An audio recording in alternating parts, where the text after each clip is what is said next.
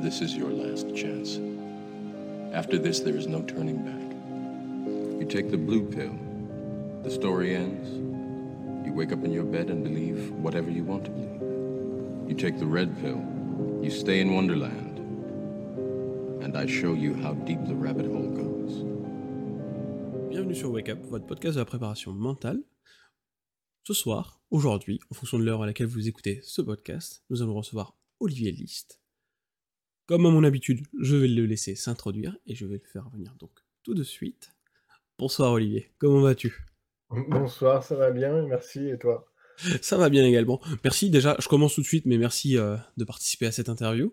Avec plaisir. Je vais te laisser juste pour un peu expliquer aux gens qui tu es, d'où tu viens, tout simplement Mhm. ton parcours et te présenter. Euh, donc moi, je m'appelle donc Olivier List, euh, je suis préparateur mental, euh, praticien en hypnose, sophrologue. Donc ça, c'est pour euh, le côté professionnel, on- je pense qu'on aura le temps de, revenir dessus. Euh, et euh, voilà, mon parcours, euh, je viens en fait, à la base, je suis chercheur en neurophysiologie euh, dans les laboratoires. euh, et de fil en aiguille, euh, je suis passé euh, par l'aviron, euh, en tant qu'initiateur à aviron. J'ai découvert un peu le, ce qui se passait euh, quand, quand on coach une équipe, en fait. Et euh, de fil en aiguille, je suis passé sur euh, bah, le discours du- de l'entraîneur, qu'est-ce qui se passe, euh, qu'est-ce que ça fait à la tête des athlètes. Et au bout d'un moment, en fait, ben, mon métier de, en rapport avec les neurosciences m'a fait m'intéresser à la psychologie, à ce qui se passe dans la tête, et j'ai mis tout ça un peu ensemble. Et, euh, et en fait, la vie fait qu'on change parfois d'orientation professionnelle. Et euh, donc, je me suis réorienté vers la préparation mentale. euh, D'abord la sophrologie, parce que mon idée c'était d'être sophrologue. Et je me suis spécialisé ensuite en préparation mentale en faisant un, DU à l'université de Clermont, donc préparation mentale et optimisation de la performance. Et ensuite me, s- me spécialiser avec différentes techniques, sophrologie, hypnose, cohérence cardiaque, etc. Voilà, D'accord. très rapidement. C'est très rapide, mais du, du coup, ce qui est bien, c'est qu'on voit directement ton profil un peu atypique dans la préparation mentale. Donc, tu as fait, donc initialement, tu as une formation de, de neurophysiologie, physique, Ah ouais, physiologie, ouais. neurophysiologie, ouais. J'ai fait une thèse en génétique. J'ai passé quelques années à, à- à l'université, euh, côté biologie, génétique. Euh, et ensuite, euh, je suis parti, j'ai passé pas mal de temps à l'étranger, au Japon, euh, en, en Angleterre, pour faire des post-docs, en fait. et c'est là que je me suis spécialisé en neurophysiologie. D'accord, ok.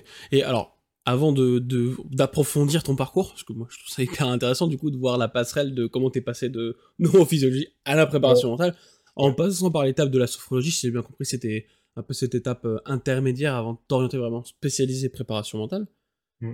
Euh, J'aime bien, c'est ma petite question rituelle, c'est est-ce que tu peux nous donner une petite définition de la préparation mentale selon toi? Alors, selon moi, j'ai euh, j'ai une définition qui est, qui est, je pense, partagée par pas mal de préparateurs mentaux, c'est de, d'entraîner et de développer des capacités mentales, en fait. Donc, c'est assez simple et assez compliqué en même temps. Donc, euh, la version courte, c'est développer et entraîner des capacités mentales, donc tout ce qui est euh, capacité de confiance, en, confiance en soi, motivation, euh, engagement, mais aussi des capacités comme la concentration, euh, comme euh, le- le- la fixation d'objectifs, euh, le dialogue interne, euh, la gestion des distractions, des émotions, etc. L'idée, c'est de développer des, des capacités mentales. En tout cas, pour la préparation mentale. euh, voilà. Et souvent, en partant de là, on peut partir sur plein d'autres choses. Bah c'est ça, tout à fait. C'est un bon début, c'est un bon début. Non mais c'est intéressant du coup euh, de, de comment tu détermines directement donc Mm. capacité mentale. C'est vrai qu'on a, il y a aussi l'habitude de dire que la préparation mentale est plutôt orientée vers la performance. Ouais. Mais finalement, euh, tout ce qui est concentration et autres, ça va vers la performance. Donc ça, euh, ouais. on en Mm. revient à ce point-là. Euh, ce qui est intéressant du coup, c'est alors autre question. Là, je vais te titiller toi-même. Euh, pour ceux qui connaissent pas la sophrologie, est-ce que tu as une définition? Alors, je ne vais pas forcément donner la définition qu'on apprend dans les écoles de sophrologie. Non, voilà, Voilà. celle que celle pour toi, on va dire, celle, celle qui pourrait éclaircir le sujet de la sophrologie.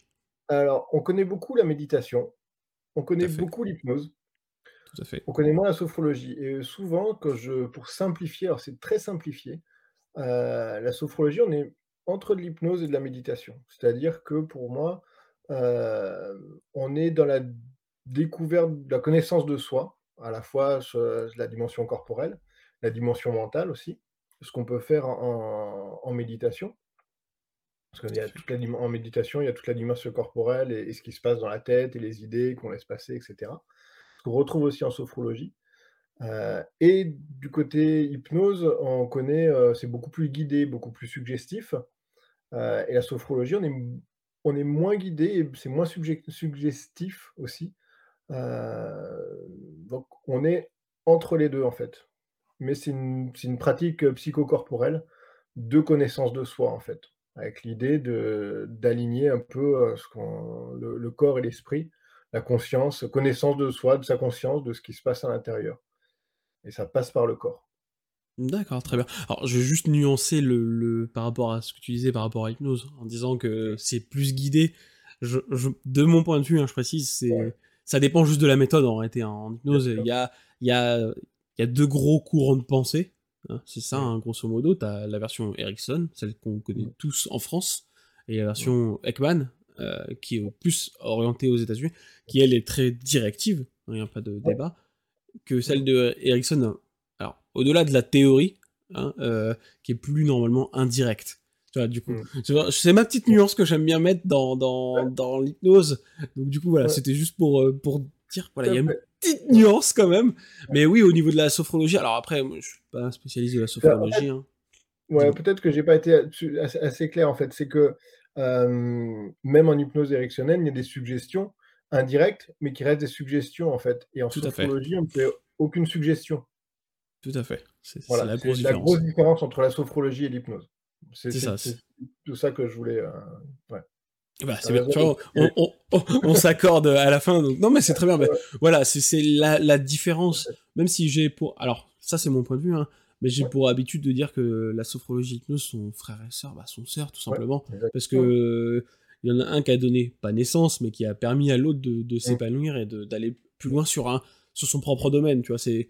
En ouais. hypnose, il y a l'hypnose, mais il y a la PNL, par exemple, qui a suivi, qui n'est pas Mm. de l'hypnose, mais qui en vient indirectement. Hum, Voilà, par exemple, c'est ce que j'ai l'habitude pour dire quand les gens veulent savoir ce que c'est la sophrologie.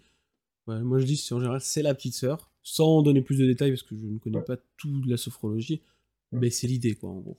Il y a autant de sophrologues que de sophrologie en fait. Donc, Oui, euh, c'est ça, tout à fait. Bah, tu vois, c'est bien, c'est qu'en hypnose, on dit la même chose, tu vois. c'est qu'il y a autant d'hypnose que de personnes qui pratiquent l'hypnose. Tu vas d'un théra- d'un thérapeute ou d'un praticien, quel que ce Mm. soit dans le domaine, à un autre, tu n'auras pas la, la même méthode, on va dire, entre guillemets. tu auras un cadre théorique qui est Mm. commun, qui est quasiment un Mm. tronc commun, mais par contre, quand tu creuses un peu plus avec les personnes, tu sens que voilà, il y a, y a aussi la propre expérience hein, du thérapeute qui rentre en jeu dans, dans la manière dont il va t'accompagner, et puis bah, après, ainsi de suite, comment il s'est formé, et autres.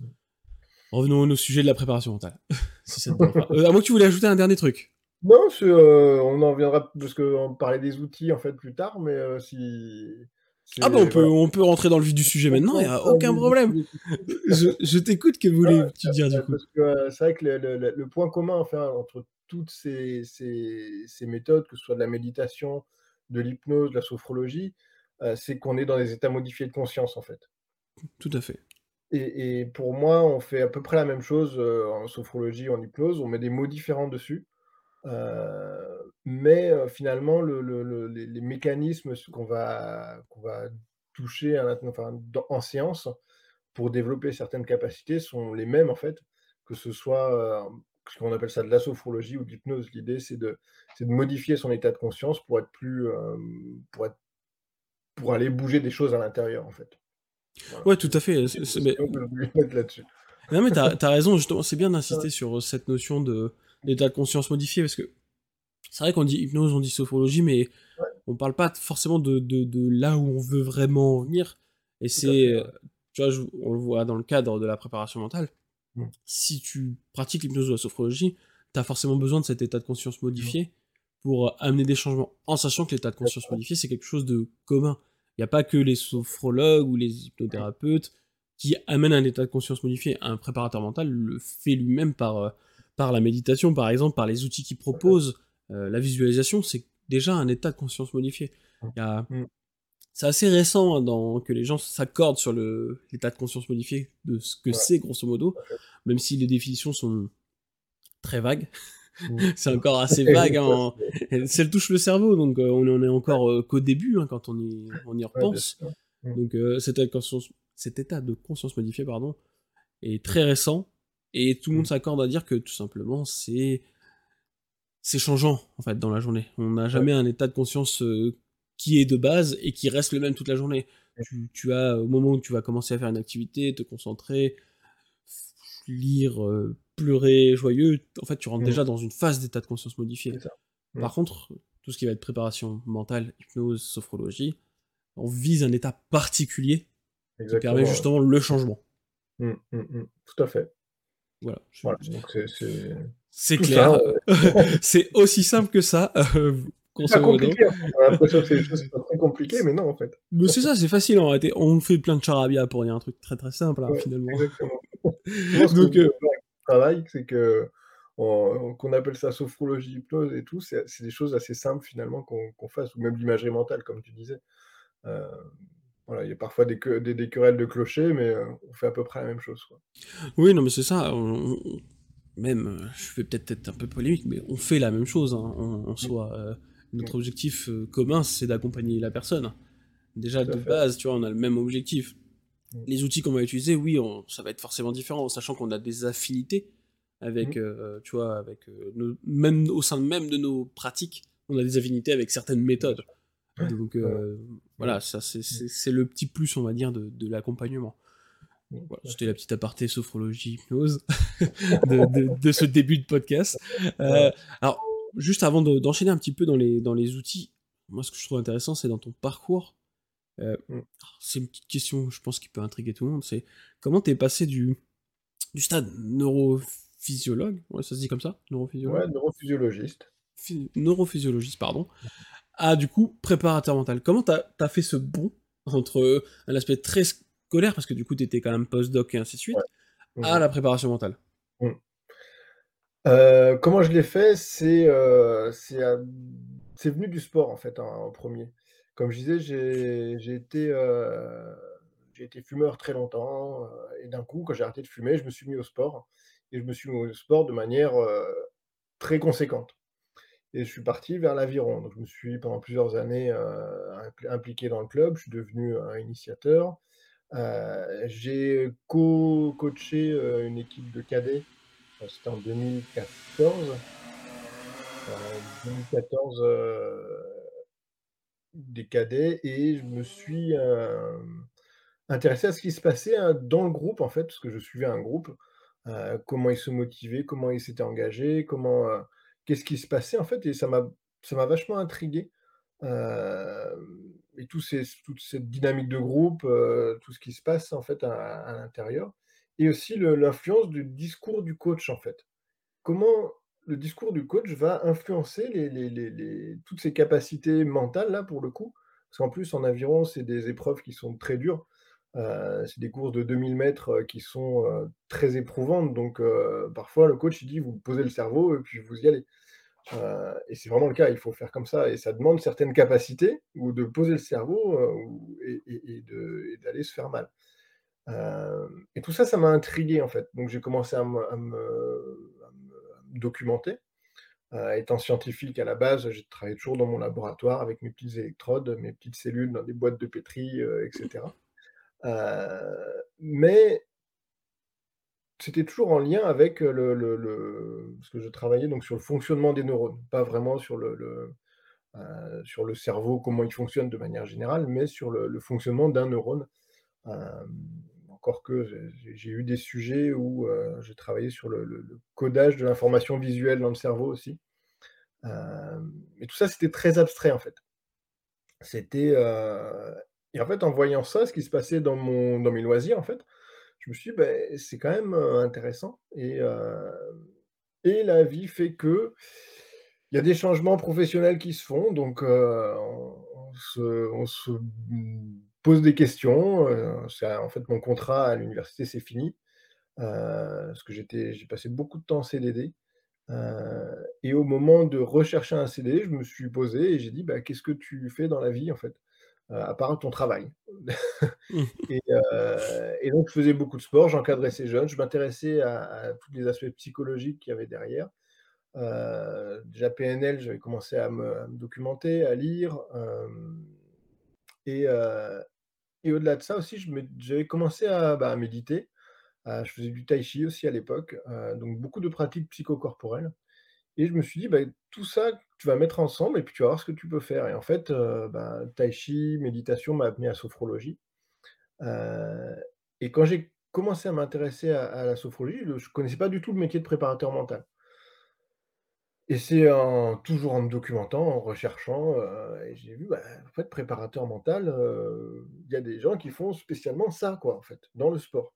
Donc heu et c'était mon idée, donc c'est une reconversion professionnelle que j'ai faite, de devenir préparateur mental et avec un outil qui était la sophrologie. Donc je suis parti, dans une école à Toulouse, c'est, l'ISO, et c'était un cursus de 2 ans de sophrologie. Et En même temps, heu, bah, vu que je suis quelqu'un de très scolaire, j'avais besoin de diplômes qui étaient reconnus, qui est posé et cetera. Heu, enfin scolaire, bah, je suis issu du monde académique, j'avais besoin, je sais pas si c'est, heu, j'avais besoin d'une assise. Et donc j'ai fait le diplôme universitaire de l'université de Clermont pour, heu, bah, pour être, pour me sentir légitime en tant que préparateur mental, heu, même si j'avais toujours déjà un pied dans le sport, heu, en tant qu'entraîneur, heu, assistant. Et là, j'ai appris plein de choses, en fait, au-delà de ce que j'imaginais était possible. C'est-à-dire que, bah, la prépa mentale, c'est une discipline, en elle-même, une posture. Un préparateur mental, il a pas la même posture qu'un sophrologue parce qu'on n'est pas devant le même public, et j'ai commencé à avoir plein d'outils. Bah, la sophrologie, on nous a donné, en fait, heu, ce DU nous a donné un peu la le le le le socle Hem et avec, bah, voyez pour faire de la prépa mentale, vous pouvez utiliser des choses issues des des des TCC, des choses issues de la psychologie positive, de la méditation, de l'hypnose, de la sophrologie, des, heu, différents types d'entretiens, de l'explicitation. Et avec tout ça, ben, voilà, vous avez la base et puis aller chercher d'autres techniques pour devenir préparateur mental en en vrai, en fait, j'allais dire. Parce que le DU en soi, s'il y a pas d'autres techniques, heu, annexes, Heu et si on n'est pas entraîneur, c'est ça reste compliqué en fait, ou même Mmh. n'importe quelle formation en fait. Hem et et donc je suis installé sophrologue, préparateur mental D'accord et après la suite de l'histoire, heu, bah, on en est là, à l'interview. hem Bah, alors du coup, il y a un truc qui est intéressant que tu as dit, c'était cette notion de, de posture. Ouais. ce serait, comment tu qualifierais la posture de de sophrologue par rapport à la posture de préparateur mental? Qu'est-ce qui en quoi c'est la différence pour toi, ces les postures? En préparation mentale, on est, comme tu le disais tout à l'heure, on est dans la performance en fait. On est dans, hem, dans l'entraînement. Heu, souvent quand je rencontre des des des des des sportifs pour la première fois, je leur dis voilà ce que je fais. Je dis: «En préparation physique, on va faire des squats.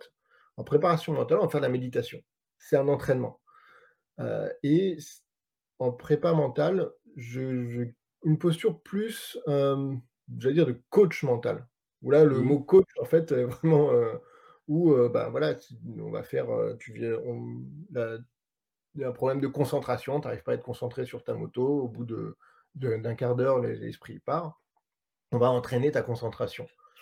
Hem, alors qu'en sophrologie, hem, c'est une méthode plus, hem, comment je pourrais appeler ça?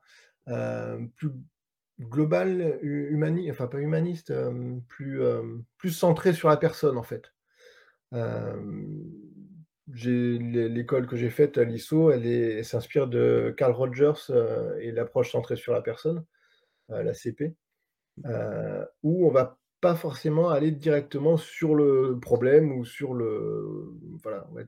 plus centré sur la personne, que sur le la solution et donc pour moi, c'est ça la grosse différence et à une époque, j'avais du mal à accorder ces 2, mmh, ces 2 façons de faire, en fait. Ou à la fois d'être centré sur la personne et bon, bah, OK, tu viens me voir pour la concentration, mais on va parler de toi, de qui tu es et cetera, heu, d'où tu viens et prendre la personne globale parce que finalement, quand il y a une thématique qui émerge ou une problématique qui émerge, c'est souvent lié à d'autres choses, heu, qu'il faut aller explorer.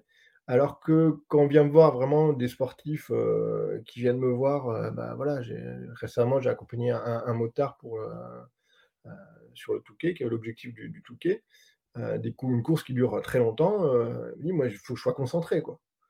Donc aller lui dire, lui parler de de sa vie tous les jours de la moto, c'est plus compliqué. Mmh, tout à fait. il m'aurait dit: «Beh, ouais, mais en fait, c'est pas ça que je veux, moi, je veux être concentré». Donc c'est ça la grosse différence, j'allais dire, entre une posture de sophrologue et de préparateur coach mental, là, pour le coup. Et je pense Mmh. que mon approche, elle est entre les 2. Elle est entre, heu, bah, à la fois je m'intéresse à toi, à qui tu es et et et souvent ça on on déroule d'autres choses, quoi, quand, bah, motivation, moi, je veux être motivé. Ouais, mais alors qu'est-ce qu'est-ce que c'est tes valeurs? Qu'est-ce que là, on part sur d'autres choses plus plus plus globales? Hem, donc ouais, la la grosse différence, c'est plutôt ça. Centré plus sur la la solution en tant que préparateur mental et en tant que sophrologue, plus centré sur la personne, sur, heu, sur qui elle est dans dans dans son monde, en fait. Mmh, OK. Ouais, si si je si je comprends bien, finalement, la position de sophrologue, c'est une position plutôt globale, voilà, en termes Mmh. de de personne, que la préparation mentale, ça va vraiment être une position où on va tu viens pour ça, on va vers ça. Même si, heu, tu vois, moi, c'est ce que j'ai, l'habitude de dire, hein, c'est que même si on vient pour quelque chose, un objectif, travailler quelque chose, en préparation mentale, on va forcément aussi travailler un peu sur ce qui est à l'extérieur. Parce que Mmh. l'impact de tu tu vois, la concentration, par exemple, Mmh. heu, le motard qui veut se concentrer, il est pas, heu, en manque de concentration seulement quand il fait de la moto. Il y a il y sûr. a forcément dans d'autres cadres de sa vie où il va avoir ce manque de Mmh. concentration. Donc ce qu'il mh. va travailler avec toi, sur la moto, va forcément avoir un impact sur le côté. Le la position, tu vois, moi, ça me fait penser, bah, du coup, je prends là mon cas, moi, en tant que Ah Mmh. hypnothérapeute, tu vois? C'est vrai que dans la préparation mentale, on va la personne, elle vient comme on parle de préparation mentale et de performance, comme tu l'as souligné de nouveau, heu, en général, ils viennent pour un objectif, ils savent ce qu'ils veulent. L'objectif, c'est Ouais. par exemple d'atteindre, un un championnat, par exemple, ou ainsi de suite. Tu vois, ils ont un objectif bien déterminé. Que Mmh. souvent, dans le côté un peu thérapie, heu, ils viennent avec un objectif qui n'est pas forcément l'objectif de base. C'est pas le vrai objectif. Évidemment, Mmh. quand tu creuses un peu, surtout de manière globale, la personne va s'apercevoir qu'elle vient pour te dire qu'elle voudrait soigner son doigt et bah, enfin, soigner son doigt. Ouais. Elle est mieux au niveau du doigt parce qu'elle a une douleur, mais en fait, finalement, non, heu, le le truc qu'elle veut travailler, c'est, heu, l'autre côté de son dos parce qu'il y a ça. Mmh. Voilà, il y a Mmh. c'est vraiment une partie, heu, on a la partie, on va dire, comme l'iceberg, hein, tout simplement. On Ah voit un truc, mais ça va être la Mmh. partie en dessous qu'on va travailler dans le côté, vraiment thérapeutique. Par contre, en préparation mentale, le côté le côté en dessous, on le travaille, mais en général, les gens, de toute façon, ils viennent pour un objectif directement et il y a pas besoin de débat, tu vois? Il y a pas besoin de passer par, heu, divers chemins pour, Bien enfin ouais. sortir. Même si parfois, heu, on peut avoir des petites surprises, hein, même si ça se veut forme de thérapie brève, hein, je pourrais dire ça comme ça, il y a quand même d'autres choses qui vont se travailler par la suite, en fonction de la personne. Beh, de de toute façon, dès qu'on va toucher à sur certains, sur certains, heu, sur certaines thématiques en en en en je pa du thématique, pas problématique, parce que j'aime pas trop le mot problématique. Thématique. Heu, voilà, sur certaines thématiques, heu, où forcément on va aller voir sur d'autres plans.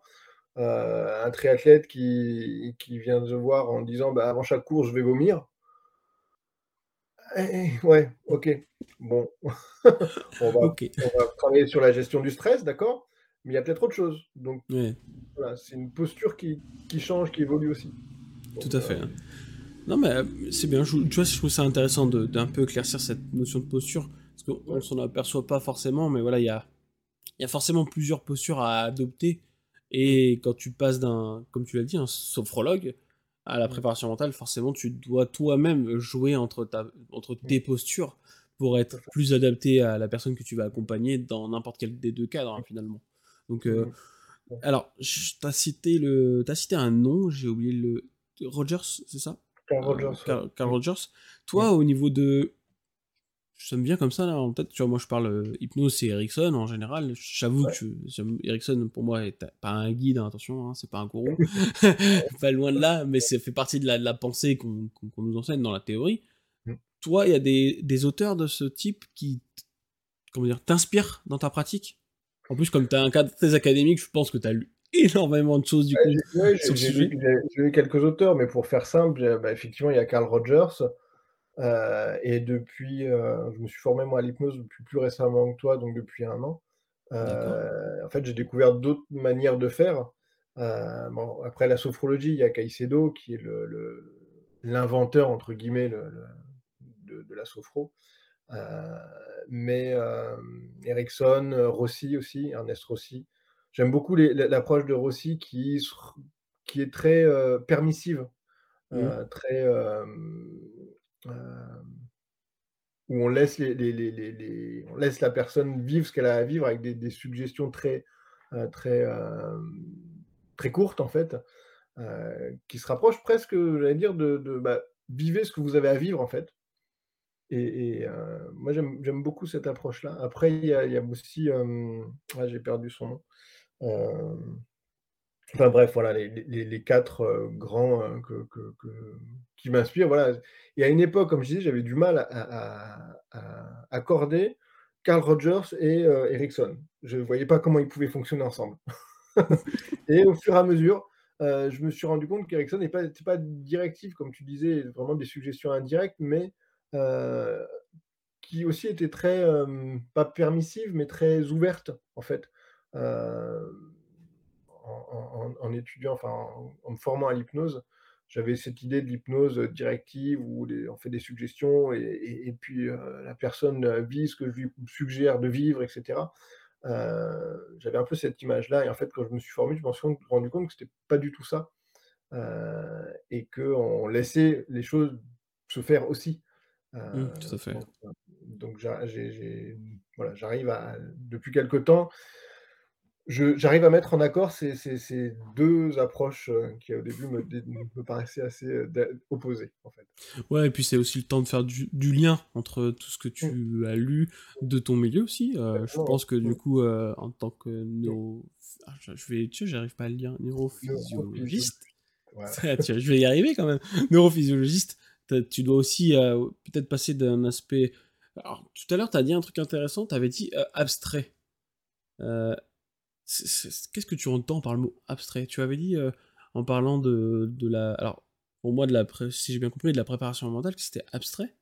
Non, non, Non, c'était- Ah d'accord, c'est très... Voilà. du coup tu vois c'est encore doublement plus drôle je trouve en tant que scientifique de formation de dire que ce que tu faisais c'était Oui, abstrait. abstrait dans, dans le sens déconnecté vraiment de ce qui se passe euh, en vrai, parce que euh, je travaillais sur, euh, sur des modèles, euh, sur euh, des choses, je travaillais avec des, des informaticiens qui faisaient des modèles de réseaux de neurones dans des ordinateurs. Euh, voilà, je leur disais, voilà, le neurone, il fonctionne comme ça.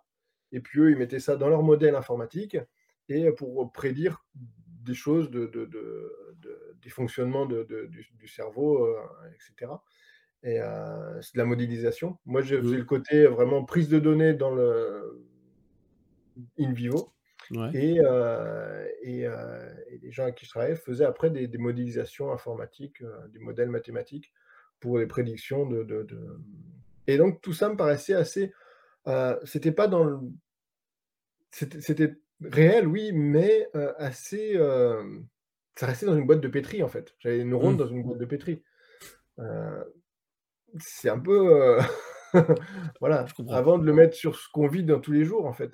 Et, et l'idée de sortir de la boîte de pétri, sortir de mon laboratoire pour aller vers des choses plus, pas concrètes, mais plus une palpables peut-être.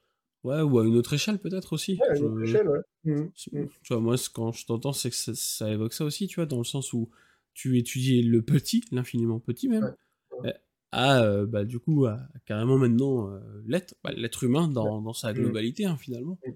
Donc euh, après, voilà, je, trouve ça intéressant. Aujourd'hui, je me définis plus du tout comme neurophysiologiste. hein. Je- Oui. Dit tout à l'heure en tant que. Oui, c'était il y a quelques années, ça. C'est ça, oui, non, mais bien sûr, bah, comme tu l'as dit, hein, tout, à un moment dans chaque vie, on est amené à changer de, cadre, d'orientation professionnelle.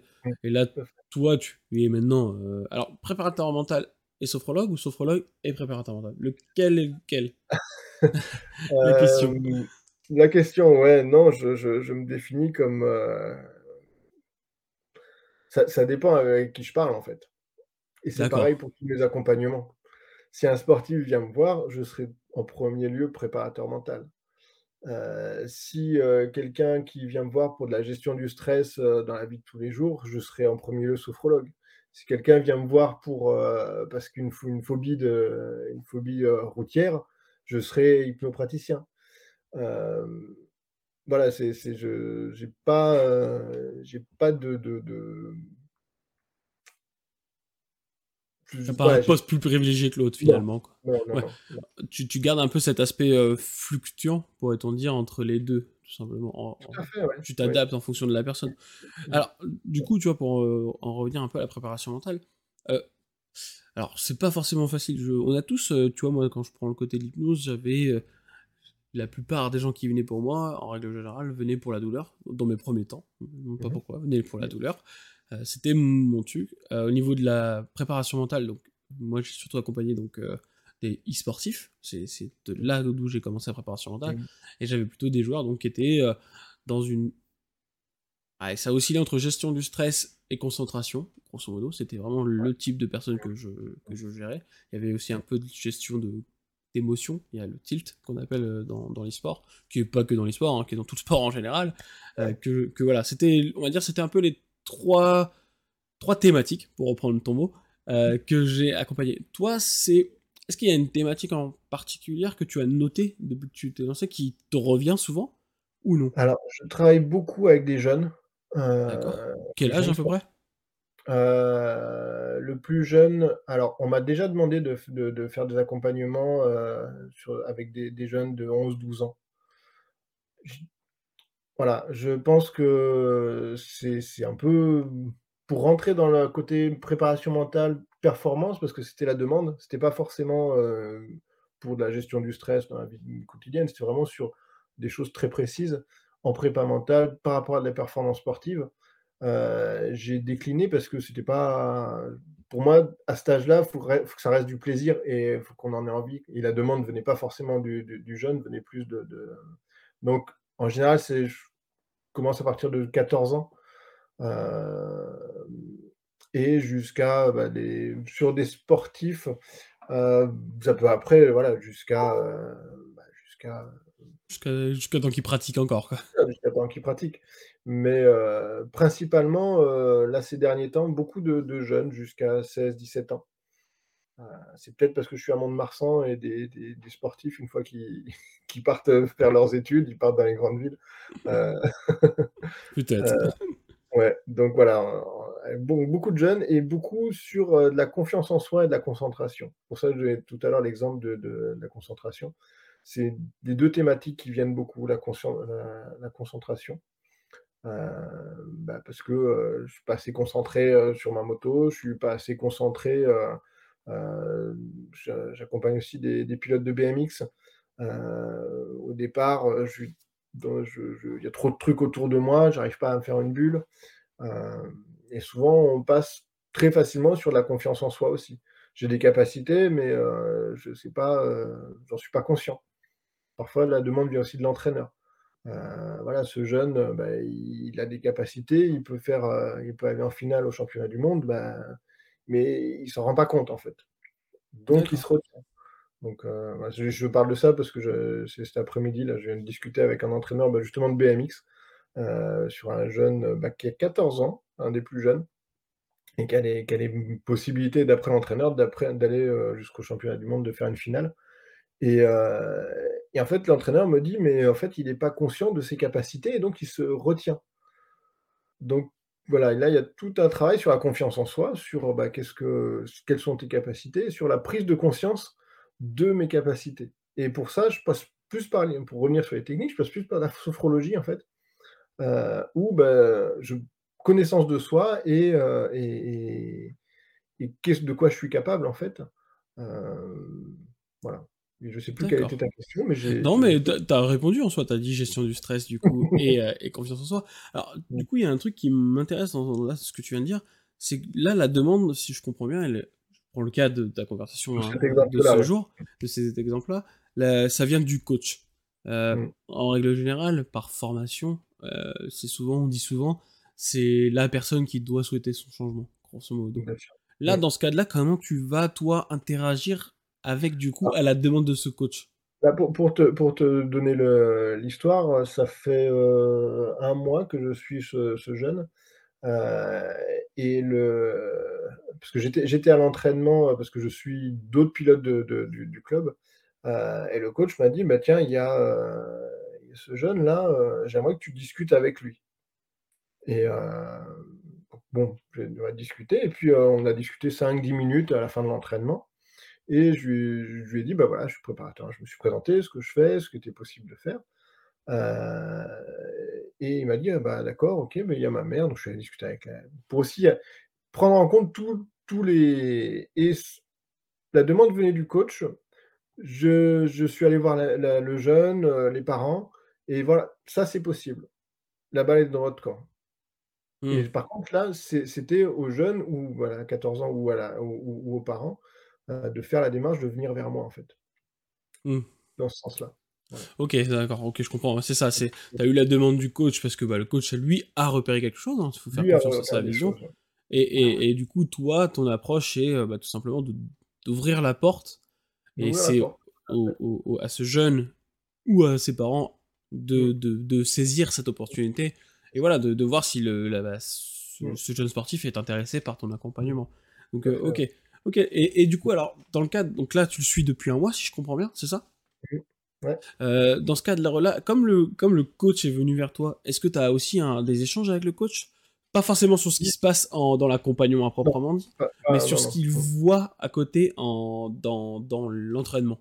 Ouais, alors là, ce qui est intéressant, puisque c'est une demande du coach, parce que souvent les gens viennent, enfin les sportifs viennent me voir avec, euh, le coach n'est pas forcément au courant, et puis Tout à fait. Euh, donc je travaille avec le, sportif. Mais là, vu que c'est une demande du coach, que les parents sont dans la boucle, etc., euh, c'est super intéressant parce que je peux échanger avec le coach sur ce qu'il voit, comment ça évolue, adapter les séances en fonction de ce que le coach voit, de ce que le jeune me rapporte aussi, parce que bah, ça évolue aussi pour lui.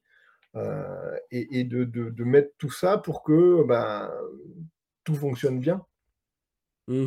Euh, et, et, ouais, en fait, je fais des retours avec l'accord toujours du jeune, pour le coup, là. Euh, est-ce que tu es OK qu'on parle de ça à tes parents ou je te laisse en parler ou si tu veux pas en parler? Enfin voilà, il y, a le côté aussi confidentialité qui, qui, qui est là, hein, mais, mais c'est intéressant de, de, de, travailler en relation avec coach, parents, en fait, qui sont impliqués euh, là-dedans sur un projet sportif à 14 ans qui est assez important quand même. Donc, euh, c'est important que tout le monde soit impliqué et tout le monde soit au courant de chacun ce que fait l'autre, en fait. À la fois les parents, le coach et, le préparateur mental. Ouais, tout à fait. Et puis, tu as, du coup, pour penser à ça, euh, excuse-moi, je t'ai coupé direct, excuse-moi. tu vois, ça me fait penser à donc dans les précédentes interviews que j'ai eues avec et, Emma Bayo et Sébastien, euh, mm. pardon, euh, euh, où justement je, parlais de l'importance du, travail avec le staff aussi. Qui, euh, souvent, le, tu vois, c'est Sébastien qui me disait ça, souvent le, le, sportif va venir vers toi, mais il va pas forcément vouloir que tu en parles. alors, c'est pas à toi d'en parler, hein, ça je suis conscient, d'en parler à son, à son staff, au coach, Mm. Par contre, si tu peux travailler avec le, le, le coach et autres, tu, ça peut être que bénéfique finalement sur, euh, sur ce que mm. toi tu ne peux pas forcément voir. Parce que la seule chose que tu as comme information, c'est ce que le, le sportif va te rapporter. Voilà. Mm, que le que l'entraîneur, lui, il va avoir, il va voir certaines choses qu'il va pouvoir t'apporter. Euh, ça peut être aussi un autre membre du staff qui est par exemple préparateur physique, qui peut aussi te rapporter d'autres éléments qui toi va te permettre d'orienter tes séances. Et je trouve ça intéressant là que du coup là tu sois dans ce cadre là alors après, avec, euh, avec les parents, c'est comment ça se passe tu vois? Parce que staff, tout ça, on, on voit, il y a un cadre très professionnel, on va dire, qui est de base, mais avec le, le parent, le parent, comment tu es dans cette position? Euh, ah, je, parce que j'ai discuté avec la maman là juste après-midi avant, avant, avant de, venir, donc euh, je. En fait, c'est un accompagnement que je fais à moitié à distance parce qu'il est pas sur Mont-de-Marsan. Heu, quand il est sur Mont-de-Marsan, on fait des séances en en présentiel et heu, la maman, je la vois de temps en temps quand elle l'emmène, quand elle l'emmène, aux entraînements. Et donc là, j'en discutais et en fait, comment je suis? Je suis juste, je m'assure que tout tout est OK, en fait. Heu, c'est-à-dire que, je cet après-midi, j'ai demandé à maman: «Et ce projet sportif, comment, heu, comment il impacte la famille? Est-ce que est-ce que c'est OK à la maison?» parce que, bah, voilà, votre fils, bah, un préparateur mental. Le coach, il fait pas forc il fait du travail en plus à côté de de l'entraînement au club. Il y a tout un projet de de d'aller au championnat du monde où là, bah, c'est des déplacements, c'est enfin voilà, il faut que la famille soit aussi présente et là, pour le coup, la discussion qu'on a eue, cet après-midi, c'était de s'assurer que tout soit OK, en fait. Que tout l'écosystème autour de du projet fonctionne. Mmh. les parents en font partie et c'est le 1er le 1er, heu, acteur là-dedans, en tout cas, que ça fonctionne, en fait. Donc mais souvent ouais, sur sur d'autres accompagnements où on voit que la demande est plus vient plus du parent, et que le jeune fait ça pour, heu, ben, pour aider, heu, ben, pour, pour faire plaisir aux aux enfants, c'est souvent des accompagnements que moi je vois vont pas forcément très loin. Où il y a un moment, bah, on n'avance plus, quoi, parce que, la relation, elle est pas là. Il y a aussi beaucoup de choses, on a pas parlé de de ce qui se passe aussi dans la relation entre accompagnant et accompagné. Donc donc ouais, c'est c'est c'est important que les parents soient engagés, accompagnent plus que ne tirent, en fait. Mmh. Tout à fait, ouais, non. précise, voilà. C'était une belle, manière de de de conclure ce propos, non, mais après, du coup, tu vois, ce que tu soulignes, c'est vrai qu'on on on parle du staff, ainsi de suite, mais pour des jeunes, hein, je précise, hein, pour des jeunes, il y a une grande importance de de la famille, des Ouais, parents surtout Mmh. Mmh. et effectivement, si les parents, ils sont il y a toute à une harmonie à avoir entre le entre le sportif et ses parents et Mmh. ses parents et le staff Ouais. et et là, dans cette notion-là, c'est que si effectivement les parents, heu, visaient un championnat, c'est pas rien, surtout quand tu as 14 ans. Quand tu as Ouais. 14 Ouais. ans et qu'on te dit que tu as les capacités d'aller à un championnat de de France, c'est ça? Bah, De du monde, là, du monde, les pardon, ouais, les du monde, monde, tu vois? Donc c'est pas c'est pas rien en termes de de Ah oui, oui. d'objectifs. Donc Mmh. du coup, effectivement, il faut que les parents, l'environnement familial, en tout cas, au-delà du mot parent, l'environnement familial soit, heu, bah, propice et en accord avec ça. Parce que comme tu l'as souligné, il y a un déplace y a des déplacements à faire. Ouais, c'est Heu, c'est un investissement, heu, en temps, en Ouais, c'est argent. ça, mais même globalement, parce que du coup, ça veut dire qu'il fait que ça, ce sportif. C'est-à-dire qu'il s'entraîne quand même beaucoup, parce que tu ne vas pas au championnat du monde en t'entraînant qu'1 fois toutes les. 3 semaines. On va pas se mentir, donc du coup, c'est un investissement, bah, voilà, qu'il Mmh. faut mettre et heu et du coup, de souligner cette, heu, notion, je trouve ça intéressant que tu as pris Mmh. c'est un pur hasard, hein, en quelque sorte, Ouais. mais tu as pris, heu, tu as parlé de ça aujourd'hui avec, avec cette ces personnes. ça fait partie de du du rôle du préparateur mental, en fait. Mmh. Heu, parce que, bah, on n'a pas parlé, mais le le le, l'objectif des de la fixation d'objectifs, qu'est-ce que, qu'est-ce pourquoi on fait ça, en fait? Mmh. on fait ça, heu, bah, pour que finalement le le dans la définition de la préparation mentale, je l'ai pas dit, mais il y a aussi une notion de plaisir. Il faut qu'il y ait du plaisir pour tout le monde, pour le jeune. Alors si le jeune voit que ses parents sont pas investis et cetera, enfin, c'est tout un écosystème à faire fonctionner, heu, de voilà et je sais plus où je voulais en venir, mais Bah, après, tu vois, c'est c'est c là, ce que ce encore une fois, hein, on en revient toujours au même, c'est c'est un un alors, un engrenage, en gros il faut que tout soit bien bien huilé pour que ça avance ensemble. Mmh. Heu, c'est sûr que si le jeune, tu vois, comme tu l'as dit tout à l'heure, le le jeune qui fait ce sport-là pour faire plaisir à ses parents, Mmh. heu, ouais, il va venir vers toi, il va il va travailler 2-3 trucs, ça va avancer, mais finalement, il le il le fait pas pour lui à proprement dit. Donc à un moment, ça va stagner, voire faire l'effet inverse, hein, tout simplement Mmh. et le et le le but dans la préparation mentale ou dans l'accompagnement en général, heu, c'est d'éviter ces phases-là où la personne va avoir les effets inverses Mmh. de ce qu'elle pourrait rechercher. Mmh. Donc Mmh. heu, s'assurer que l'environnement, il est propice, c'est, heu, c'est une manière de faire en plus de l'accompagnement pur et strict de la personne. Mmh. Surtout avec des jeunes de bah, du coup, tu vois, pour comparer encore une fois, j'accompagne donc en e-sport, c'est souvent des jeunes, je je veux dire, ça dépasse pas, heu, 22 ans, hein, euh, grosso modo, il y a un peu plus jeune. Il y a tout cet environnement-là. C'est, bah, tu vois, je prends le cas de, l'entraînement pour revenir un peu dessus. Mm. Quand le, il te dit, quand tu dois dire à tes parents, alors, quand tu es dans le cadre BMX, sport classique, pardon, je mets des grosses guillemets, mais sport classique, euh, mm. voilà, BMX, boxe, tout ce que tu veux, mm. physique, je pense qu'il y a une certaine tolérance des parents. Mm. C'est logique. Euh, c'est du sport, bah oui, d'accord, tu veux performer, on, va, on va faire en sorte que. Par contre, si ton jeune il vient de dire, il, dit euh, Moi je veux devenir joueur professionnel d'e-sport, je veux jouer aux jeux vidéo pour réussir. Mm. En, France, on est encore un peu en retard sur ce sujet-là. Hein, on est encore un peu en retard. Donc, faut que, pour que les parents, tu leur, qu'ils arrivent à comprendre. Hein. Moi, j'avais des, des, jeunes qui, qui s'entraînaient tout simplement 3-4 fois par semaine. C'est des scrims qui sont, qui durent qui sont le soir, qui sont, contrairement aux entraînements classiques, ils sont à 21h, 22h. Ça peut durer 3-4 heures. Tu vois, faut que le parent, mentalement, il accepte que son ah enfant fasse ça. Mm. Ou à l'inverse, ça veut dire qu'à 20h, l'enfant, il, bah, il peut, bah, la le joueur ne, ne va arrêter de manger avec les parents parce qu'il doit aller s'entraîner. Donc, faut mentalement que tout le monde soit en accord sur, euh, sur cette pratique. Et, c'est important de souligner que, voilà, en fonction de l'âge que tu as, même euh, un sportif euh, plus adulte, plus vieux, faut qu'il ait l'environnement aussi propice. Mm. Euh, si, si, le sportif ou la sportif, euh, son compagnon ou sa compagne euh, n'est pas en accord avec son objectif final, ça va pas l'aider. Au contraire même, ça, ça va, être un, ça va être un frein pour lui. Donc c'est bien mm. d'être en accord de manière globale. Mm. C'était une belle aparté sur, sur l'accord et, l'environnement. Ouais, mais c'est important, ça fait partie des, des, des, missions, entre guillemets, d'un préparateur mental. Ouais, tout à fait. Mmh. Ouais, non, mais là, je, suis entièrement d'accord avec toi hein, sur ça. C'est que on parle souvent du sportif, on est concentré sur le sportif, sur le fait que c'est lui qui va atteindre son objectif, tu vois, son, sa performance, sa visée de mmh. performance. Mais un sportif, il n'est pas tout seul. Ouais. Il n'est pas tout seul. Au-delà du staff qui l'accompagne, il a quand même son environnement, euh, son cadre familial intime qui est là.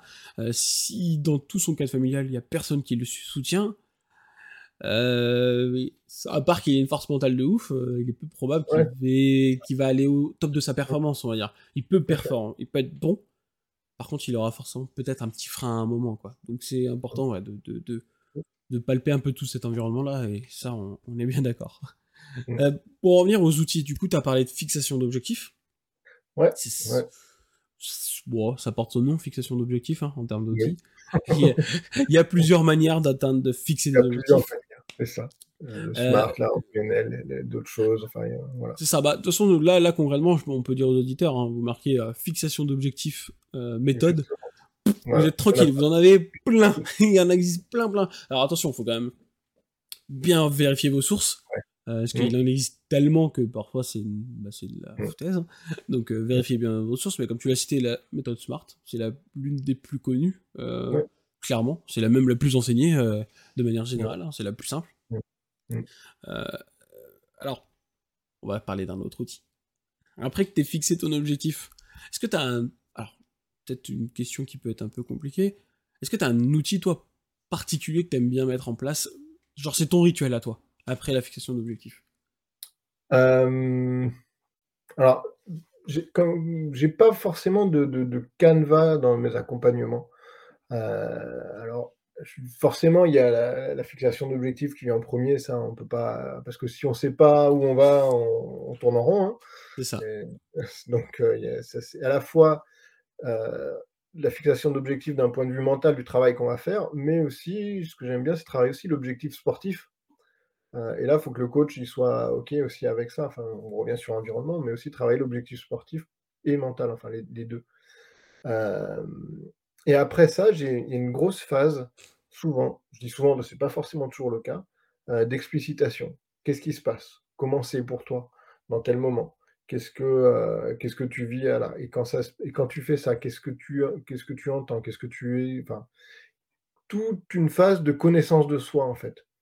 Euh, je reviens là-dessus parce que pour moi, c'est vachement important, c'est de savoir, avant de pouvoir travailler sur une thématique, une problématique, euh, c'est déjà savoir qui je suis, comment je réagis, qu'est-ce qui se passe à l'intérieur en fait. Euh, bah, je stresse. Mais comment c'est le stress? Est-ce que c'est un stress où tu as des trucs qui tournent dans la tête ou est-ce que c'est un stress, tu es, bloqué physiquement? C'est pour donner un exemple. ou alors, bah, voilà, il y a toute une phase sur même plusieurs séances parfois qui, bah, quand tu es pas concentré, tu es quoi? Le le qu'est-ce qui se passe? Qu'est-ce que voilà, des des choses très, et en fait, la personne, rien que parfois en faisant ça, ça fait avancer déjà. Mmh. bah, tu pas concentré, qu'est-ce que tu fais? Bah, je pense en fait à au lieu de regarder ma trace sur la moto sur sur la moto, bah, je regarde les arbres. Bah, ouais, forcément tu vas tomber. ah bah, oui, donc il faut que je regarde ma trace. C'est des trucs très simples en fait. C'est et et donc voilà, toute une phase de de de d'explicitation. Alors à base de de de alors ça peut être de l'explicitation très, informelle ou plus formelle avec des des entretiens d'explicitation que qui sont super intéressants et qu'on peut utiliser dans plein de domaines, pas forcément que la préparation mentale. et après, une fois que le sportif, ou la personne a bien compris ce qui se passait, commencer, là on peut commencer à construire des outils. construire ou co-construire parce que, des gens qui, la méditation, ça fonctionne pas forcément avec tout le monde. Effectivement. On est d'accord, hein? On entend partout on entend partout, la méditation, faites de la méditation, vous allez être les mieux. Ouais, voilà, ça demande un peu, beaucoup d'efforts, beaucoup de et il y a des gens, ils y arrivent pas. Donc on va Tout à fait. trouver d'autres outils, on va trouver d'autres choses. Alors souvent je dis: «Moi je connais des outils, plein d'outils et vous, vous vous connaissez». Donc on va mettre ces 2 connaissances ensemble et bah, on va construire des choses ensemble et on va, heu, on va, heu, on va avancer comme ça, en fait. J'ai pas de, de de de de protocole défini où, bah, voilà, d'abord on fait ça, après on fait ça, on fait ça et ça. C'est pas c'est pas solution, problème. Enfin, Oui, c'est pas aussi simple que ça. Problème et solution. le neurophysiologiste a arrêté, tu vois, de dire: Ouais, «Il bah, y a ouais, ça, ça, ça fonctionne comme ça». Non, ouais, c'est fini. Maintenant, c'est pas freestyle, hein, tu as une base de connaissances, une une ouais, base de quelque chose, mais Mmh tu le mh. fais à ta sauce, quoi, tout simplement. C'est ça. et me après que je m'adapte à je m'adapte à à aux personnes, en fait, fait. avec ce canevas qui qui est souvent le même où, heu, bah, voilà, on fixe les objectifs, on voit quel quel est le qu'est-ce qu'il faut aborder. Et après qu'est-ce qui se passe dans la situation, importante, heu et à partir de là, bah, on fait, heu, on construit des choses ou alors c'est des choses qui sont toutes, heu, prêtes avec des protocoles de PNL ou ou ou d'hypnose, ou même de la sophro. Ou alors on fait des choses où je prends un petit bout de là, un petit bout de là et puis on le met ensemble et puis on voit on voit ce que ça donne et si et puis tu testes, c'est souvent aussi test erreur, quoi. Est-ce que ce qu'on a fait fait. là, ça te convient? Non, bah, on va bouger ça et cetera et puis, bah, tu t'entraînes. Pareil, bah, tu fais des squats, pas de la méditation, mais des squats, heu, enfin, autre chose, quoi Ouais, tout à fait. et et et puis, et on avance comme ça vers des objectifs qu'on a fixés au début. Voilà, pour donner un peu le le canevas de Ouais, non, mais je je comprends, tu vois? Alors, ce qui est bien, c'est merci de le dire. Oui, la méditation, ça ne convient pas à tout le monde. Alors, ça ne ah convient pas à tout le monde au sens où où c'est c'est quand même, alors déjà dans la méditation, qu'est-ce que ça veut dire la méditation? Ouais, ça, il existe plein de courants de pensée de méthodes de méditation. Heu, il y a même des trucs qu'on ne sait pas que c'est de la méditation et pourtant on pourrait le faire. Heu, mmh. voilà, c'est un état de conscience modifié. On en revient à Voilà, à ce point-là, on en revient à ce point-là. Mais, heu, tu vois ce que ce ce sur cette notion de d'essai-erreur que tu parles, moi justement alors, avec l'hypnose, hein, j'aime bien comme je comme je l'ai déjà dit, j'aime bien «offrir» entre guillemets. C'est mmh, la personne vient pour avec moi avec un objectif. Moi j'aime bien, heu, leur apprendre l'auto-hypnose. Ça veut pas dire que tout le monde qui vient me voir sait faire de l'auto-hypnose en sort à la ouais, fin, hein, je précise, hein, mais mmh, c'est grosso modo mmh, un des petits objectifs que je me fixe à moi-même. Heu, mmh, par contre, bah, la méditation, heu, tu vois, il y a des phases et tests que tu peux faire que moi j'aime bien faire, c'est juste la respiration. Méditer méditer, on en fait plein de trucs complexes, mais si déjà on maîtrise, si on apprend à ah, maîtriser notre respiration, bah, on a fait mmh, quand même une grosse part de travail. mmh, Après je com je comprends que les gens, heu, peuvent pas, par exemple, être assis pendant 30 minutes sans rien faire. Y a des gens Mmh, et encore une fois, c'est sans rien faire, mais dans la méditation, ça ça dépend du courant que tu vas emprunter. Il y a des courants où tu vas pas rien faire et et d'autres, au contraire, où tu penses rien faire, mais ça va être encore plus intense. Donc du coup, c'est ça qui est intéressant dans ce que tu dis, c'est, heu, bah, tu viens, on teste, ça fonctionne, tant mieux, ça fonctionne pas, hop, on se mmh, réadapte, en gros. On se réadapte à des à chaque fois, ouais. Mmh. Ouais, tout à fait. En, en sachant que, comme tu l'as déjà dit au départ, tu, tu vois quand même la personne en, en global à un moment. Donc, Oui. euh, tu, tu ne connais pas à proprement dit la personne. Par contre, par expérience et par instinct, je pense qu'il y a quand même Mmh. une grosse part d'instinct, d'instinct en général, tu peux orienter au mieux cette personne et trouver un exercice, trouver une méthode, quelque chose qui va lui permettre voilà, de, de- d'atteindre son objectif, Mmh. sa, sa performance à côté. Je te mets ma petite Ouais. aparté. euh. Ça va, c'est bon Ça te, ça te convient ce que j'ai dit?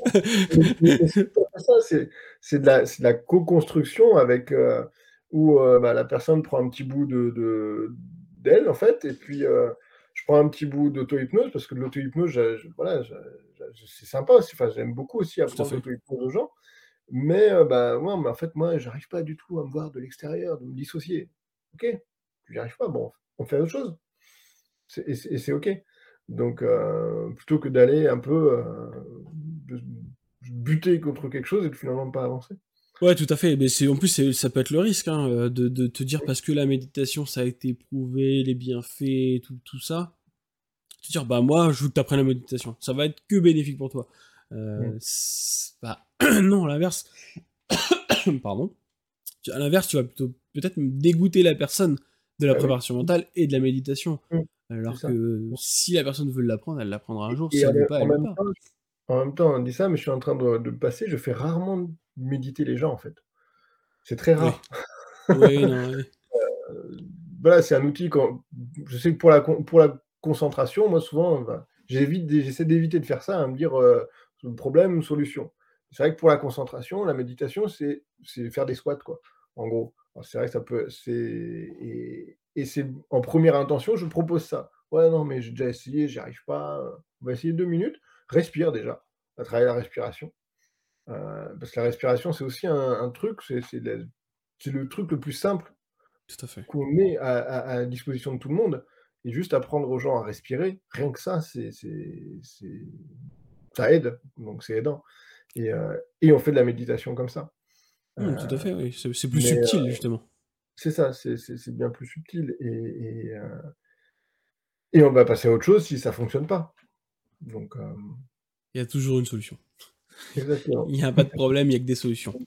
Il y a des thématiques, par contre. Il faut bien le souligner. Il y a des Ouais, thématiques. non, bah, euh, du coup, euh, ok, merci hein, pour toutes ces explications. Alors, euh, pour un peu continuer dans, dans ton accompagnement, euh, comment dire? On a compris, hein, tu es passé, donc tu as fait là, au départ ta formation en sophrologie, ensuite tu, t'es, tu as fait un DU pour euh, un DU, ouais, c'est ça, à Clermont-Ferrand. euh, ouais. Mmh Clermont, tout à fait. Il y, a- il y en a beaucoup hein, qui font le DU de Clermont. Euh, je crois que tu es la troisième ou quatrième personne que je reçois qui a fait le DU là-bas. Donc euh, ça doit être un bon DU. Un bon ça, ça doit être un bon DU. Donc euh, Oui. bah, si vous êtes préparateur en- mental ou que vous voulez vous orienter dessus, je vous Mm. invite à aller euh, Ouais. explorer ce DU, sous condition, euh, bien entendu, de pouvoir y rentrer. Que, je pense en plus les places sont un peu limitées.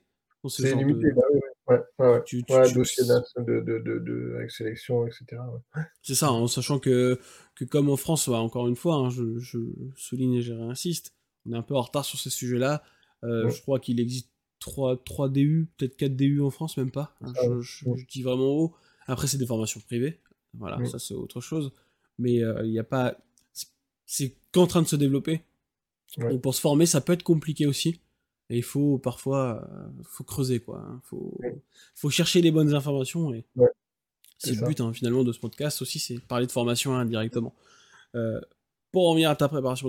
Euh, alors, comment, comment, je pourrais comment je pourrais te poser cette question sans que ce soit trop flou C'est tout le temps la problématique, ma problématique ça, à moi, tu vois. Fais comme ça, hein. En gros, tu vois, t'as tes mots. Merci. Merci beaucoup. C'est ce que j'ai besoin d'entendre. Dis-le avec tes mots. Justement, tu vois, euh, ce qui est intéressant dans, dans, dans- Alors là, je vais prendre le... On a le cadre hein, de- de- d'une personne qui est en train d'accompagner euh, ce jeune sportif. Là, tu l'as... Son objectif, c'est quand ces championnats du monde? Tu sais Euh, euh, mute, mute. Ah oui, donc oui, en plus, c'est un objectif très court terme. Très court terme, ouais. Ouais, ouais. Très co- Il y a Ouais. des sélections avant d'y aller ou il est Ouais, sélectionné il a été sélectionné avant qu'on qu'on qu'on qu'on travaille ensemble, en fait. D'accord, ok. Donc là, ouais, t'es dans la phase un peu de perfectionnement C'est un peu ouais, c'est un peu c'est un accompagnement, heu, qui, heu où faut des dire des résultats. Donc heu, Ouais, tout à fait. Et c'est un surtout qu'on a c'est pas ce que je préfère faire, mais heu, le le c'est intéressant quand même. Bah, et puis ça te repousse dans tes retranchements finalement, Un peu, ouais. aussi. Mmh Parce qu'on a l'habitude, heu, alors, heu, je sais pas exactement le début de comment il est fait, mais en règle générale dans les formations hypnose, peu importe laquelle, les objectifs c'est un proche, un moyen terme et un long terme grosso modo. Oui, ouais. Et accessible, tu vois, avec des différents degrés. Là, toi, Mmh mh. l'objectif en fait, il est à court terme. Ouais. Il est littéralement à court terme et c'est un gros objectif. Même si tu pars d'un quand même d'un sportif qui a le qui a l'air d'avoir le niveau pour, Mmh mh. quand même, Ouais. heu, comment du coup tu de tout ce que tu as appris, comment tu t'es remis dans ce cadre-là? Comme tu l'as dit un peu, c'est pas trop ta tasse à la base. Comment tu as remanié toute ta pensée pour pouvoir, heu, l'accompagner dans ça? C'est du condensé, en fait. C'est un peu ce que je te disais tout à l'heure, heu, du, heu, bah, voilà, toute la partie, heu, explicitation. Heu, qu'est-ce qui se passe pour toi dans tel moment? On l'a fait, mais très courte.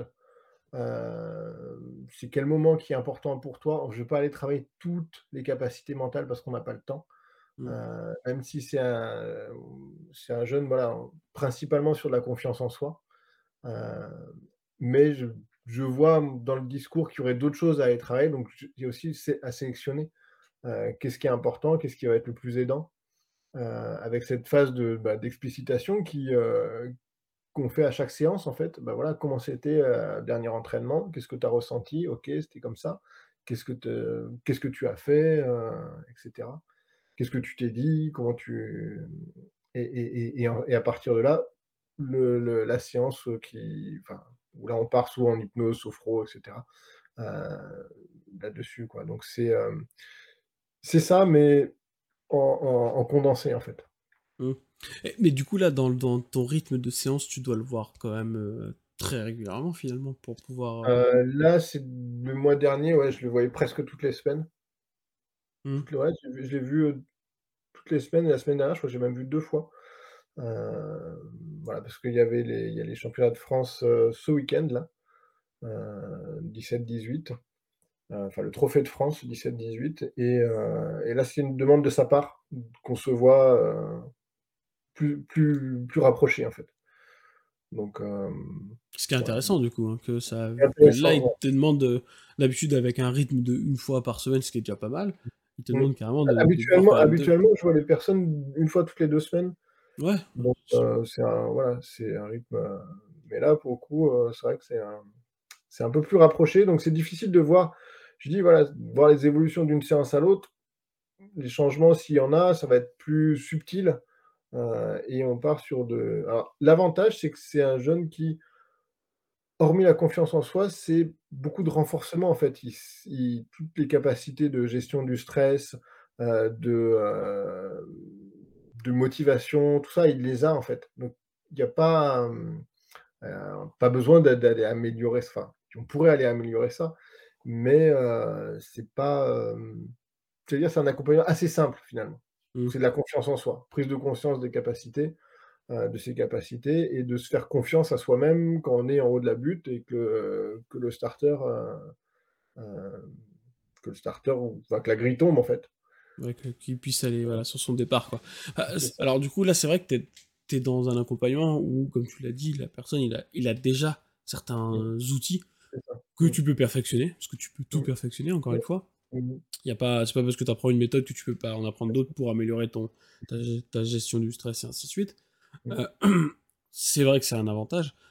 Et du coup, alors, au niveau de c'est vrai que ta mesure, ce qui est intéressant, tu vois, j'essaie moi aussi mentalement de me dire comment je pourrais faire, tu vois, dans ta situation pour être aussi, heu, adapté à l'accompagnement. Et c'est vrai que là, tu as cette notion que pour mesurer, heu, les bienfaits, façon de parler, Mmh. Ouais. c'est plus complexe parce que du coup, d'une semaine à l'autre, heu, bah, il se passe, que 6 jours, hein, concrètement, six sept Mmh. jours en fonction du Mmh. rendez-vous. Mmh.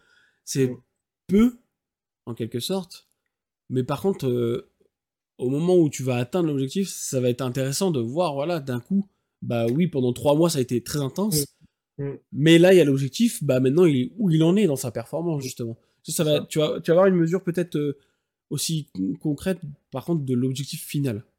Ouais. Qui, quand tu es sur un rythme toutes les deux semaines, l'objectif final, il est souvent très loin dans le terme.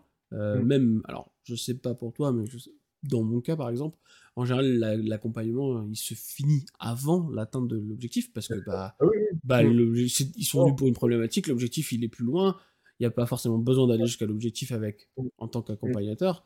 Tu mesures un peu moins, sauf si, bien entendu, la personne revient vers toi. Ouais. Là, là, tu vas être encore dans l'accompagnement jusqu'au quasiment dernier moment, en fait. Oui, bah oui, là, je, je, on, on va voir comment ça évolue, mais euh, par exemple, là, il voulait refaire une séance cette semaine alors que les championnats de France étaient là ce week-end. Je dis non, Mm. on va pas faire des, comme en prépa physique, tu fais pas des squats euh, deux jours avant, la- ça va servir à rien. Donc, euh, par contre, il est, c'est un jeune qui est très appliqué. Euh, je- on travaille sur des exercices de visualisation, d'imagerie mentale. Euh, il, les- il les fait. Donc, je sais que euh, je, te vois sourire, mais euh, ça, ça arrive pas souvent. hein, des- Non. des- On est bien d'accord. et, là, et là, je sais qu'il est, il est, il est très carré là-dessus parce qu'il a son objectif. Il a, euh, c'est vraiment, il est, il est engagé en fait dans, dans, dans ce qu'il dans ce qu'il fait. Et, euh, et c'est aussi pour ça que je- qu'on avance et que je peux me permettre de, de faire des séances rapprochées parce que euh, je, il, il va faire les, ce que je lui propose de faire entre les séances. D'accord, ok. euh, ouais. C'est- pratique. Ouais. Et ce que, ce a- ce que, une autre chose ça me fait penser, ce que tu disais tout à l'heure, que l'objectif, en fait, tu arrêtes. souvent, l'accompagnement se finit avant l'objectif sportif. Euh, moi, ce que j'aime faire, c'est vraiment aller au bout. Euh, parce qu'en fait, la plupart des gens viennent me voir quand il y a un problème. Mm. Et en tant que hypno, tu connais ça très bien. Euh, mais moi, ce qui, ce qui me plaît le- encore plus, c'est quand les gens me disent bah, tout va bien, mais je veux cet objectif-là et je veux être performant, je veux que ça aille encore mieux. Et en fait, on ne fait pas de la réparation mentale, on fait de la préparation mentale, là, pour le coup. Et là, c'est, c'est- on passe sur autre chose. Et avec ce jeune, c'est plus, on est plus là-dedans, en fait. On est sur Mm. de la préparation plus que de la réparation. Donc, euh, Ouais, c'est Voilà. ça, il est, il- il- en gros, non mais c'est- intéressant du coup ce que tu soulignes parce qu'effectivement, là, d'habitude, on va dire plutôt côté thérapie, les gens viennent parce qu'ils ont quelque chose qui bah va mal, sûr. il Mm. y a un truc qui va pas bien, voilà, ils viennent. Là, là, Mm. dans ce cas-là, la préparation mentale, même en règle générale, les gens viennent pas parce qu'ils vont mal, mais Mm. parce qu'ils ont un, un objectif de performance quelconque, hein, mais ils ont un objectif de performance. Donc, du coup, Mm. là, t'es pas dans un cadre thérapeutique. On en revient un peu à la posture, hein, finalement. Là, t'es dans, c'est un accompagnement euh, sportif. Voilà, t'es, Ouais. t'es, t'es un autre type de coaching et le but, c'est d'aller vers la performance. Et, et ce que tu soulignes, et ça, je trouve ça intéressant, c'est que là, le jeune t'a fait la demande de, voilà, il voulait une séance cette semaine, alors qu'il a quand même euh, un autre tournoi là. Euh, c'est intéressant de souligner que bah, la préparation mentale, ça peut aussi avoir des impacts sur la fatigue tout court. Bah oui, Donc euh, c'est vrai que bah, demain tu fais le mara- un marathon parce que tu aimes bien courir. La veille, tu vas pas faire un- le même marathon pour t'entraîner. Ce serait, euh, ce serait absurde. ce serait absurde de, de mettre à mal ton corps et ton, ton esprit finalement. Donc. c'est au-delà de la fatigue, c'est plus dans euh, automatiser les choses avant, en fait. Hmm. Parce que c'est pas quand tu seras en haut de la butte sur le départ, sur la grille, que tu vas te dire Euh, il faut que je pense à ça, il faut que je fasse. Non, parce qu'il y aura plein d'autres choses à gérer à- entre ça, en fait. Et il faudra que le- le- le- l'inconscient ou les parties inconscientes en charge de ça, ce soit automatisé, en fait, ce soit Tout à fait, ouais. intégré. Donc, et, et ça demande du temps. C'est pas en faisant une séance avant que on- y a des choses qui vont être automatisées pour le week-end euh, suivant. Donc, c'est plus de- dans cet esprit-là que, je, que, j'ai, euh, que je dis bah non, on fait pas de séance cette semaine. D'accord, ok, ok. Merci de souligner, Ouais. de Non, souligner du coup sur ce point. Non, mais c'est, sur la fatigue, c'est vrai aussi, mais dans ce cas-là, c'était plus pour, euh, bah voilà, non, on va pas. euh, oui, ça sert à rien de, de faire un dernier truc au dernier moment. En plus, ça peut même faire l'effet inverse hein, finalement. Donc, euh, ouais. Bah, parfait, Ouais, très bien. Merci euh, pour, euh, pour cette explication euh, plus soulignée. Euh, alors, j'ai deux petites questions de rituel de, de fin de, de Mhm. podcast, d'interview. Euh, alors, la première petite question, alors celle-ci, c'est un peu- elle vient au fur et à mesure, tu vois. Euh, tu vois, c'est pour te dire que je viens vraiment de l'écrire, c'est que je, suis Mhm. en train de regarder pour pouvoir te la dire sans, sans me planter. Euh, tu vois, c'est alors, en gros, Attends, avant de poser cette question-là, je vais te demander d'abord celle-ci. Euh, en gros, quel avenir tu vois de la préparation mentale en France ou même à l'international? Euh, en France, euh, déjà en France, si on arrive à développer la la préparation mentale, heu, de plus en plus, ce serait, ce serait génial. D'ailleurs, bah, ton ton podcast, y participe et je te remercie pour ça aussi. Parce Merci. que, bah, il y a il y en a ça ça ça aide à à à ce que les outils de la prépa mentale soient soient diffusés au le le plus largement possible et c'est peut-être pas une façon c'est plus un souhait de comment j'aimerais que la prépa mentale évolue en France ou à l'international. Mmh C'est plus de qu'il y ait plus de coachs qui soient formés, heu, que les que les entraîneurs soient plus, hem, sensibles à ça, en fait. Heu et que, bah, toutes les formations privées, je trouve ça super parce que ça leur donne des ça leur donne des billes, en fait. Quand ils ont quelqu'un qui vient les voir, heu: «Bah, mais concentre-toi!» «Ouais, mais comment je fais pour me concentrer?» «Bah, débrouille-toi, concentre-toi!» et ça, en fait, parce que l'entraîneur, c'est le 1er préparateur mental, en fait. Fait. c'est pas moi, hein, c'est l'entraîneur le 1er préparateur mental. À travers et on en revient à ce que je disais au début, en fait. Le discours de l'entraîneur est super important, heu, pour, bah, le mental de l'athlète et comment il va aborder une compétition, comment, hem et que les entraîneurs soient plus alors maintenant on en vient on y vient de plus en plus d'ailleurs j'ai, j'ai eu la chance d'intervenir dans un BPJEPS, heu, dans les Landes là, sur une introduction, heu, de prépa mentale, bah, des futurs entraîneurs de sport co. Donc hem, quand on m'a proposé j'ai sauté sur l'occasion parce que je me suis dit: «Bah, ils auront des billes, quoi». Je vais je vais pouvoir leur dire, voilà, qu'est-ce qui se passe, comment, tout ce qui se joue dans là-dedans. Heu et que ça se développe de plus en plus à tous les niveaux, heu, dès les plus dès les plus, heu, les plus jeunes niveaux. Parce que même les enfants, sans aller voir un préparateur mental, mais que le coach, sache qu'est-ce qui se passe, quel est l'impact de ses paroles sur la confiance en soi d'un jeune. Heu, quand il dit: «Cours plus vite», «Ouais, cours plus vite», enfin, c'est des choses qu'on entend encore, si, Tout à fait. et et et et voilà, donc j'ai j'aimerais que sa prépa mentale se développe dans ce sens-là et donc si on le met à plus petit niveau, bah, aussi à plus haut niveau.